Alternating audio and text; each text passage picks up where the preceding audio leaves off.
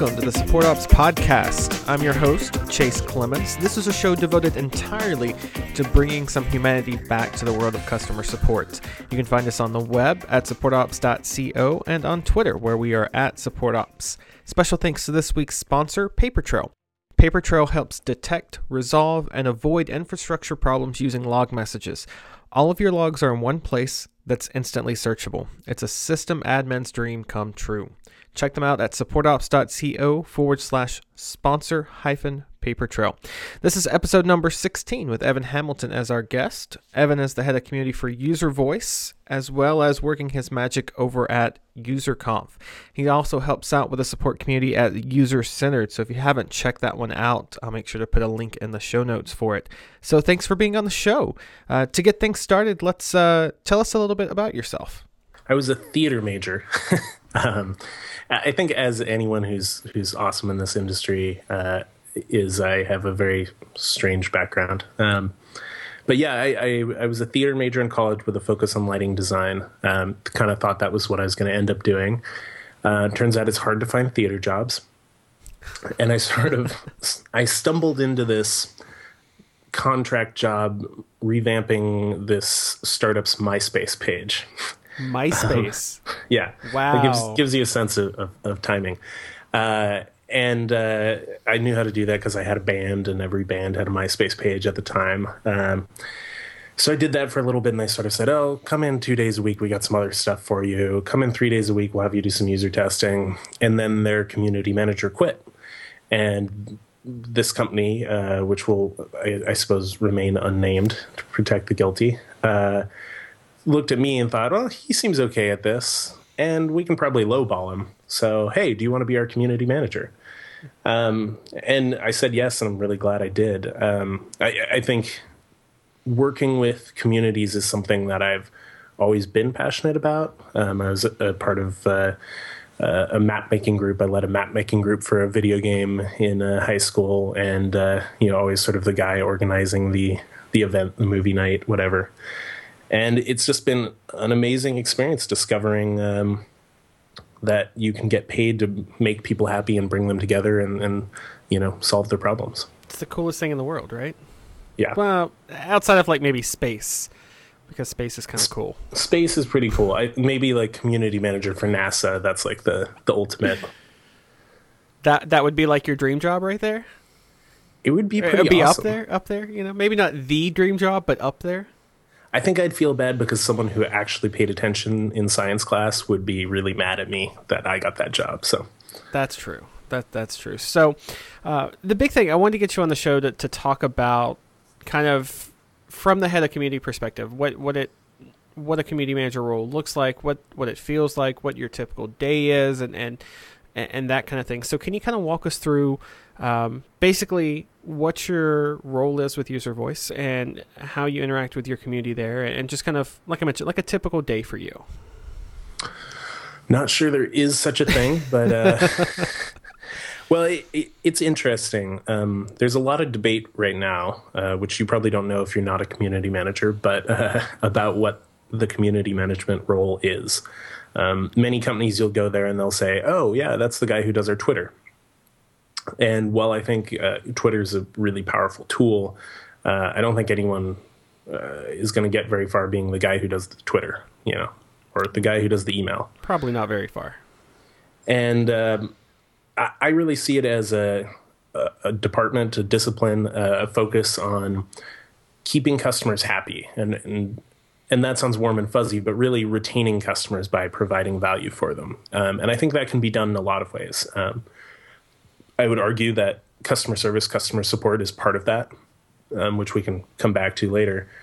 Uh, but there's also things like throwing events, um, creating great content for your community so they feel like, oh, this is not just a tool I'm using or, or a site I visit, but somewhere that actually wants to help me succeed. Um, you know, just doing nice things for your customers, listening to their feedback, bringing that to the product team. There's a lot that can go into making your customers love you instead of just making them use your product, which you know, m- marketing and sales are very important things, and I, I don't mean to diss them in any way, but they are getting people to use your product. That doesn't keep people using your product. It doesn't get them to spread the word about it. It doesn't get them to, you know, stick with you even if you guys have an outage. And that's where the community department comes in. So marketing would be more of let's let's reach out to customers that don't know about us that are, are looking for a product that kind of thing, and then the community department would kind of take over after they've done their job. They the customer signed up for the app and, and are if not trying you, I mean if not paying you, at least trying you that kind of thing, and, and that's kind of where you're you step in. Yeah, and I think there's always a lot of crossover. There's plenty of marketers who do sort of retention marketing, um, but I think it's important to have someone in your organization who runs a department solely focused on making sure the customer's happy.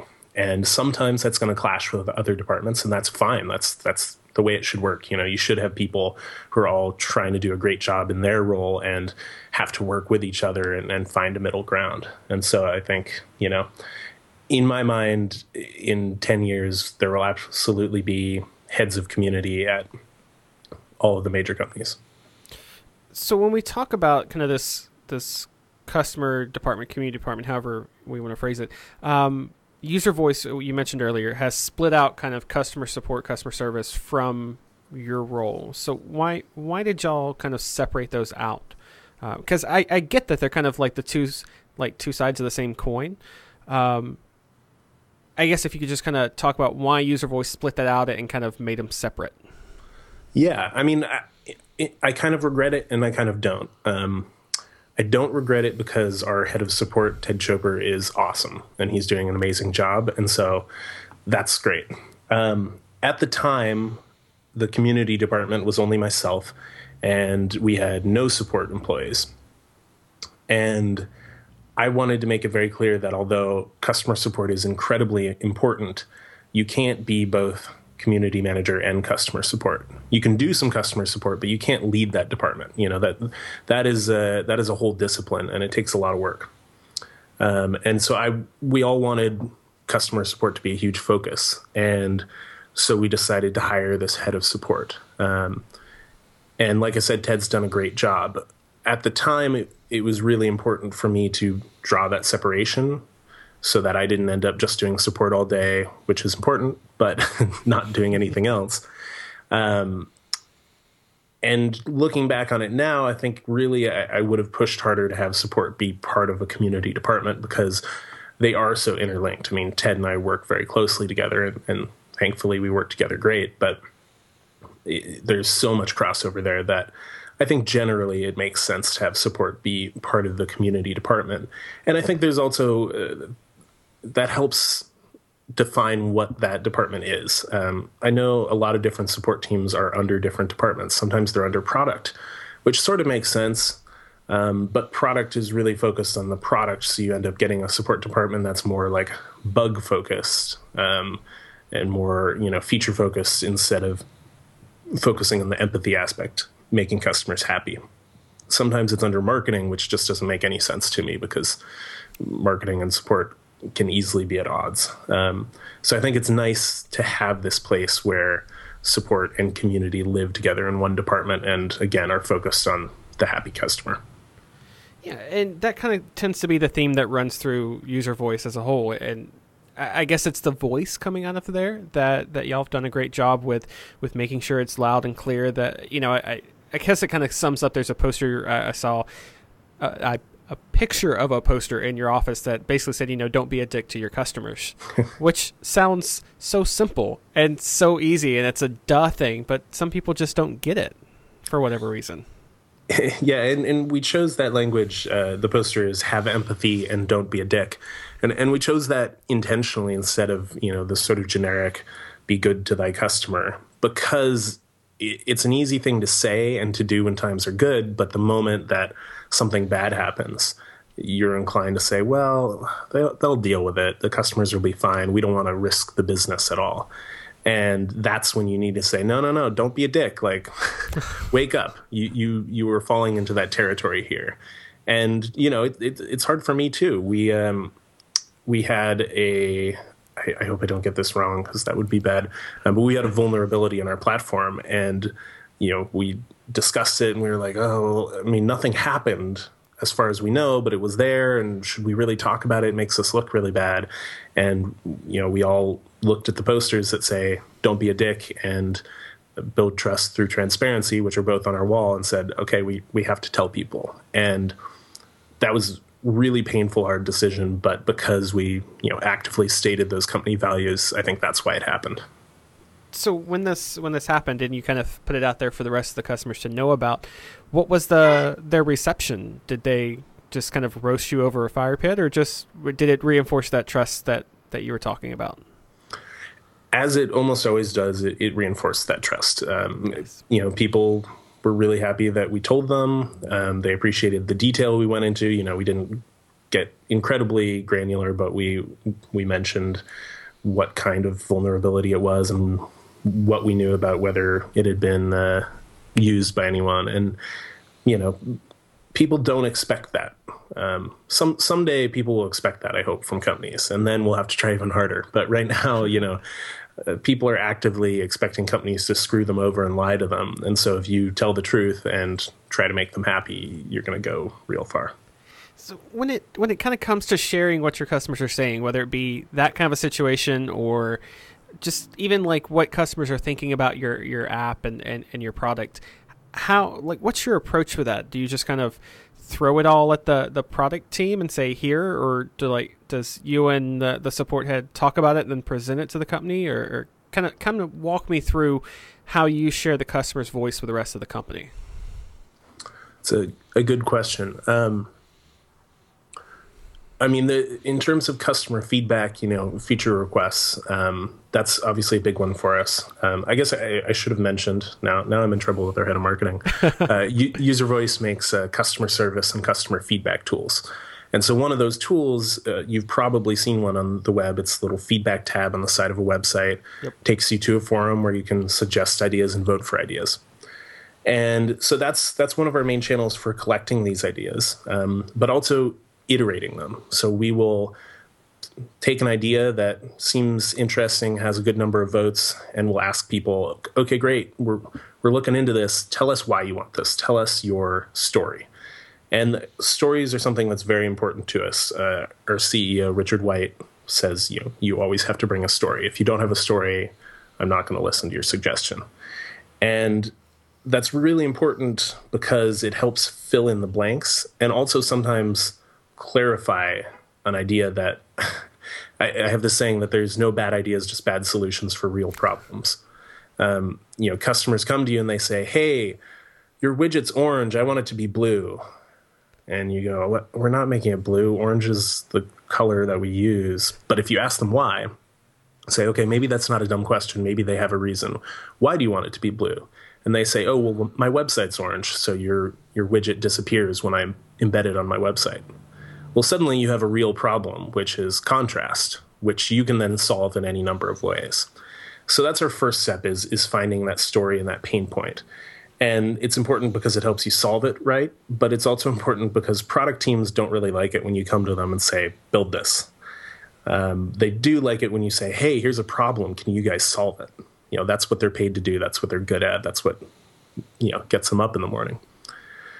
So once we have that idea uh, that's clarified, we have the story. We we think it's valuable. You know, we've heard it enough, or people are upset enough that we think it needs to be uh, brought to the team. We have a uh, basically twice monthly feedback meeting, which I highly recommend. Um, it, and it's not going to be perfect at first. Ours is still not perfect. Um, but what we do is we we sit down with uh, the entire customer team, which we define as community, customer support, and sales because they talk to customers a lot. And the product team, so usually our uh, product manager, you know, head of design, head of engineering, sometimes the CEO. And we go through these ideas. We try and limit how many we bring. So I think right now it's every team member can bring two ideas. Um, because it would be easy. You know, there's always more ideas. You could talk for hours and hours, and at the end of that, everyone's just going to hate each other. So we bring a finite number of ideas. We go through them. Product team often asks questions. Sometimes they sort of send them back into information gathering mode. So I, I, understand that they want this widget to be this color, but uh, you know what else? You know why why isn't the outline working for them, or you know where are they embedding it? More information is needed. But if the product team understands the idea and they see the reason in it, it goes into the upcoming feature request queue. From there, the uh, customer team leads, so the head of support, head of sales, and myself go through those ideas and sort of relentlessly prioritize those. So we say, what are just the top six? You know, we're only going to put six in the next step queue, and those are the six that we're going to focus on. And sometimes that's based on level of difficulty. Sometimes it's based on how upset customers are. There's a number of factors. Um, and then they go in there, and hopefully, and this is obviously a key part, um, when the product team has room in their schedule when they're not working on a big release they go and they dip into that queue and pull out the next thing they need to work on and obviously that's that's a tricky part because it's always hard to find time. Um, but you know we do emphasize a really customer centric user centered user centric uh, company. And uh, so there is this expectation that people will go in and look for those feature requests and tackle the next one. Nice. So you know, one of the the things that I do love about user voices, you know, you go in and you look at the the kind of the the feedback portal or app the the feedback side of your product. And you know it's it's really easy to go in and, and kind of ask about it. You know a customer can can request a feature and then people can upvote and downvote and that kind of thing. But I, I've never like it never felt overwhelming whenever I've seen your product used with companies. There, there are some products out there that you know the the feature request kind of side just becomes this bottomless pit of ideas and, and just kind of gets shoved off. But one of the things with your your products is it's always really clean. It's it's I, I've never seen UserVoice in a website and thought, man, I feel sorry for this company because it's just it's just going to be horrible because it's just going to become a, a, bottomless pit. So that merciful, not not merciful, the, the merciless, that was it. The uh, the prioritizing there has worked. So keep up with that. yeah, well, and thank you. We we run into the same issue. Um, the votes definitely help, but we actually, uh, and I won't, I don't want to pitch, but. Uh, oh, it's okay. We can pitch. We can. Pitch. Okay, great. Well, then I'll pitch. Um, we're, as we're long launching... as you do it in a, in a way that helps everybody. So I don't mind, you know, I was talking about this with Adam uh, in the last podcast. I don't. We all use tools. That's that's the point. So if we're gonna share them, let's share them and not worry about it coming off as pitchy or anything else. Perfect. Well, so the thing we're working on now, um, which is in early access, which is code for beta. Apparently, that's the new uh, the new phrase. Uh, is called Touchpoint Toolkit, and it was really built because although our system we think and, and thank you you think it is better than the the common idea forum we still ran into the same problem of the the pit of ideas and not knowing if votes were entirely based on the merit of the idea or just people saying oh that sounds okay or oh that was at the top of the list so I voted for it and so the the key part of touchpoint toolkit is something called SmartVote which is basically hot or not for feature requests um, so it's a widget it says hey choose one of these two ideas. Which would you rather have? Would you rather have that blue widget, or would you rather have um, a better admin console? And people have to choose one of the two. And by doing that and randomizing which ideas we put next to each other, we can actually tell you, hey, blue widget wins 75% of the time. No matter what idea we put it against, it still seems to win. So this is an idea that not only people want, but they think is more important than other ideas. Whereas, you know, somebody asking for a better admin console, that loses 75% of the time. So people may be interested in that, but it's not crucial to them. And so we're really we're trying to give you that real actionable data that that tells you what do people need and what's going to, you know, really move the needle for them. And like I said, you know, still in beta, but uh, so far it, it's pretty exciting seeing the results. So you, you keep talking about you know watching the the analytics of something and watching the numbers to see if the needle moves when when customers choose this or choose that. So it, it really sounds like that that analytics and data and number side is, is important when it comes to this kind of role. So, uh, what kind of numbers are, are you watching when it comes to head of community? What what numbers are you tracking and, and why those specifically? It's a good question. Um, I I look at far too many, and I revamp my reports every like five months because I'm I'm trying to get it right, and I, you know I think everyone feels that way. They they almost have what they want, but they're not quite there. Um, obviously, customer satisfaction is uh, is a big one for us. Um, you know, those those numbers are are a little broad, painting with a, a broad stroke, but they still give you a sense of how people are feeling and when you can associate them with different types of users or different activities, that's when it's powerful. So, uh, the last thing I'll say about Touchpoint is one of the things it allows you to do is segment by groups. So you can pass user data and say, well, what what do people who um, are on a free plan want versus people who are on a paid plan? And so I do the same thing with my community efforts, where uh, when we ask satisfaction, for example, we'll also ask how they've interacted with community department efforts in the last few months. And I'll, I'll hopefully be releasing this data soon, but we've clearly seen that people who interact with us more and have you know read our blog and read our newsletter and tweeted with us and you know posted ideas on the forums are much more satisfied with the company which you know is another like you said earlier another one of those duh moments where you're like well of course Yet there are all these companies who are trying to hide their email address and try to make it as hard as possible for people to contact them. And meanwhile, I'm sitting here looking at this data saying, oh, I need to talk to more customers. You know, I need to encourage them to contact me. And so that's been a huge number. And that's something I'm really excited about because it's a, a, validation of what we do. Um, I'll also look at things like share of voice. So, you know, looking at Twitter, uh, what percentage of people are talking about us versus our competitors. Um, I'll look at how many ideas in our forums, how many feature requests we're acting on. Um, and then I'll look at engagement. And engagement is just really how much people are interacting with us. Um, so, you know, again, going back to that point that the more they interact with us, the happier they are.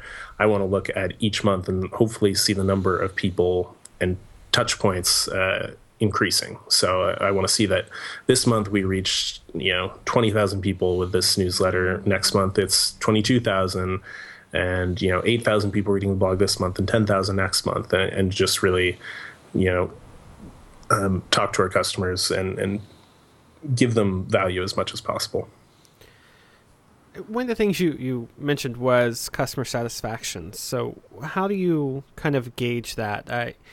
Because you know you hear about like the net promoter score running wild rampantly through so many corporations and i i think you're on the same page with me on that one that you don't like it um, and that whole thing was that was that you or is that somebody else i was talking to it was me okay and i but i have a confession um, which is that uh, i killed jfk uh, oh no sorry that's the wrong one um, wrong one wrong confession the confession is that we we are using um, something very similar to Net Promoter in our, our new Touchpoint Toolkit product. Oh man! Oh and it, man! And it makes me sad. Um, we, think so. The basic thing is we feel that the idea of Net Promoter Score is solid. The idea yeah. of just asking people, you know, how likely are you to recommend us? Because recommendation is a lot more powerful than just not canceling a subscription. And so we think that's powerful. What we don't like about Net Promoter so much is um, that it's a little unclear.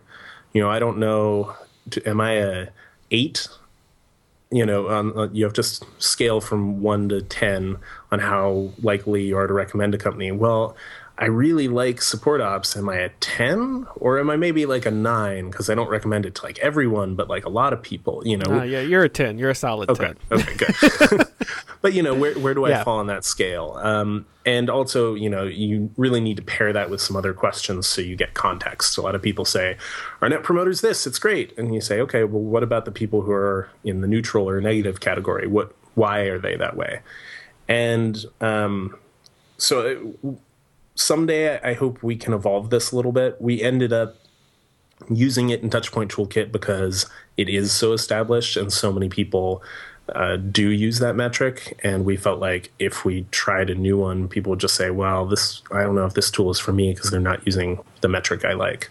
So it was sort of a, you know, going with the devil you know situation.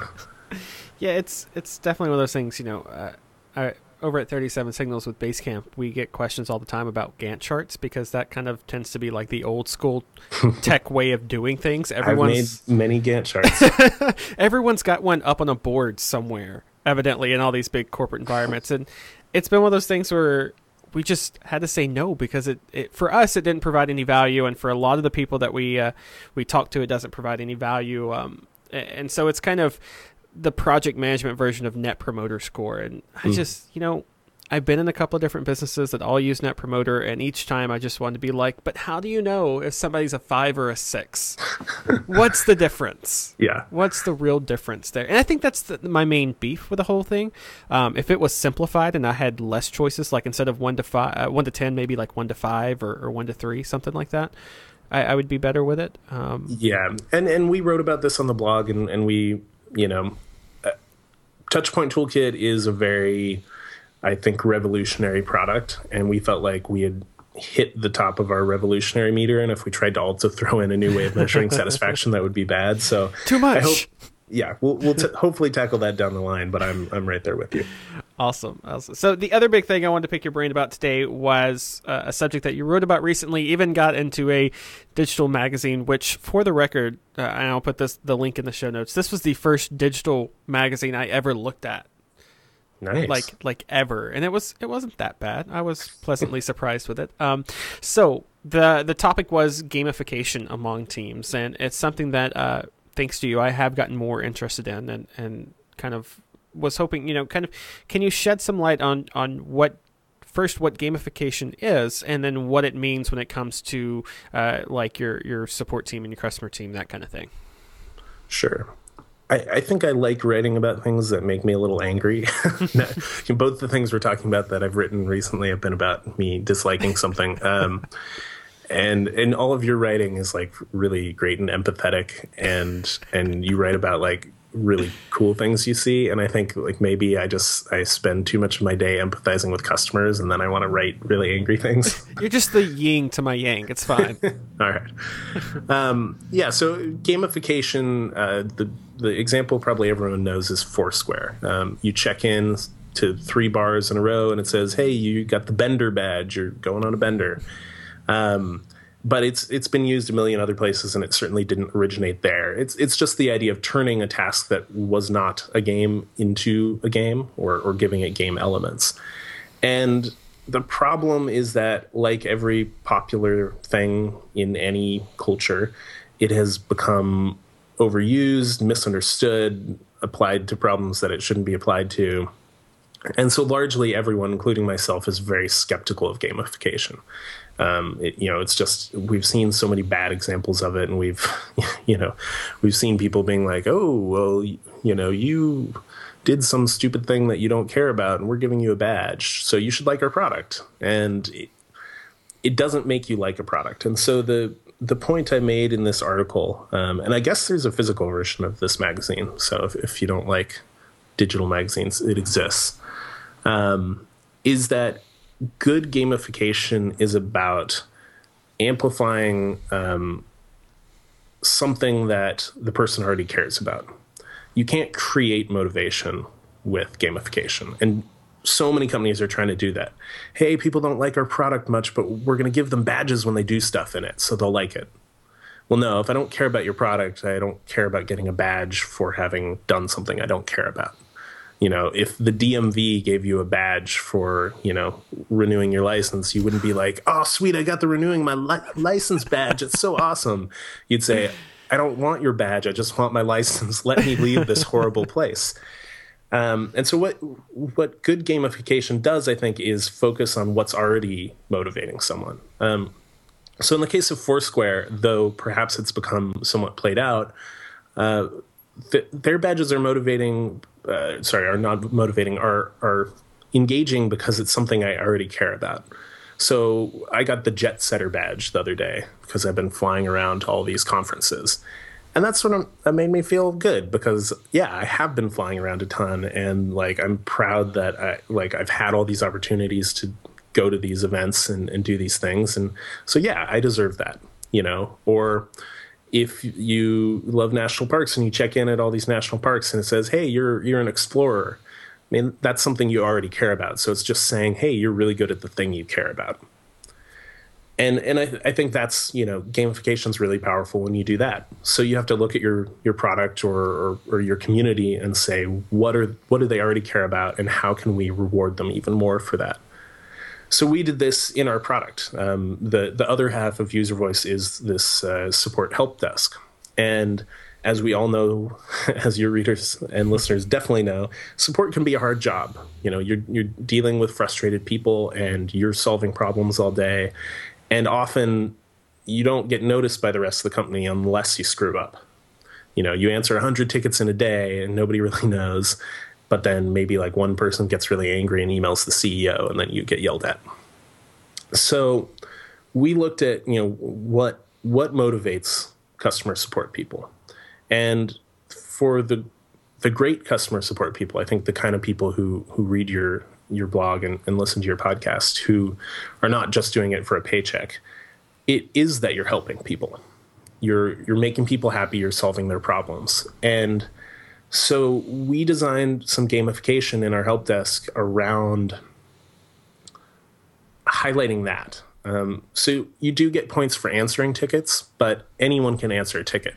You know, Oscar the Grouch could answer a support ticket. Doesn't mean it's going to be a good response. So you get one point for that. Um, if you respond within an hour, which we have research that shows that within an hour makes people uh, markedly happier, you get three points. But then we have one final element, which is kudos. So when you answer a, a, support ticket, the customer gets your reply, and they have a little option to just, hey, thank this support agent by giving them kudos. And they click it, and they've given you kudos. So if you get a kudos, you get 15 points which is a lot more than you know just replying or replying quickly. Generous with those, wow.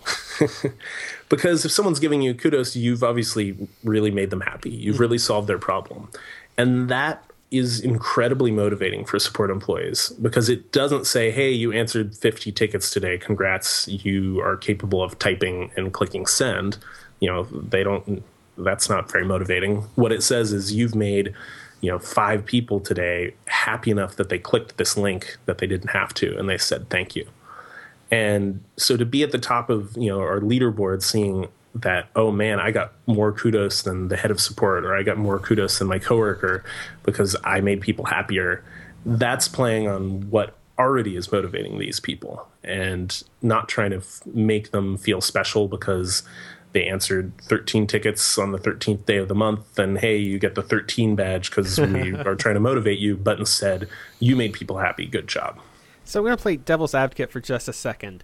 Um, so you, have got these points that are accumulating and you mentioned having a leaderboard. Is it do you see the same people at the top of the leaderboard every day? Um, because I, could, I would imagine that if that's the case well let me back up. I've been in companies where that's the case, and those that weren't, say, like the top five, finally just gave up and said, "We're never going to get there, and it doesn't matter anymore." Right. So, ha- have you seen that happen, or is it really?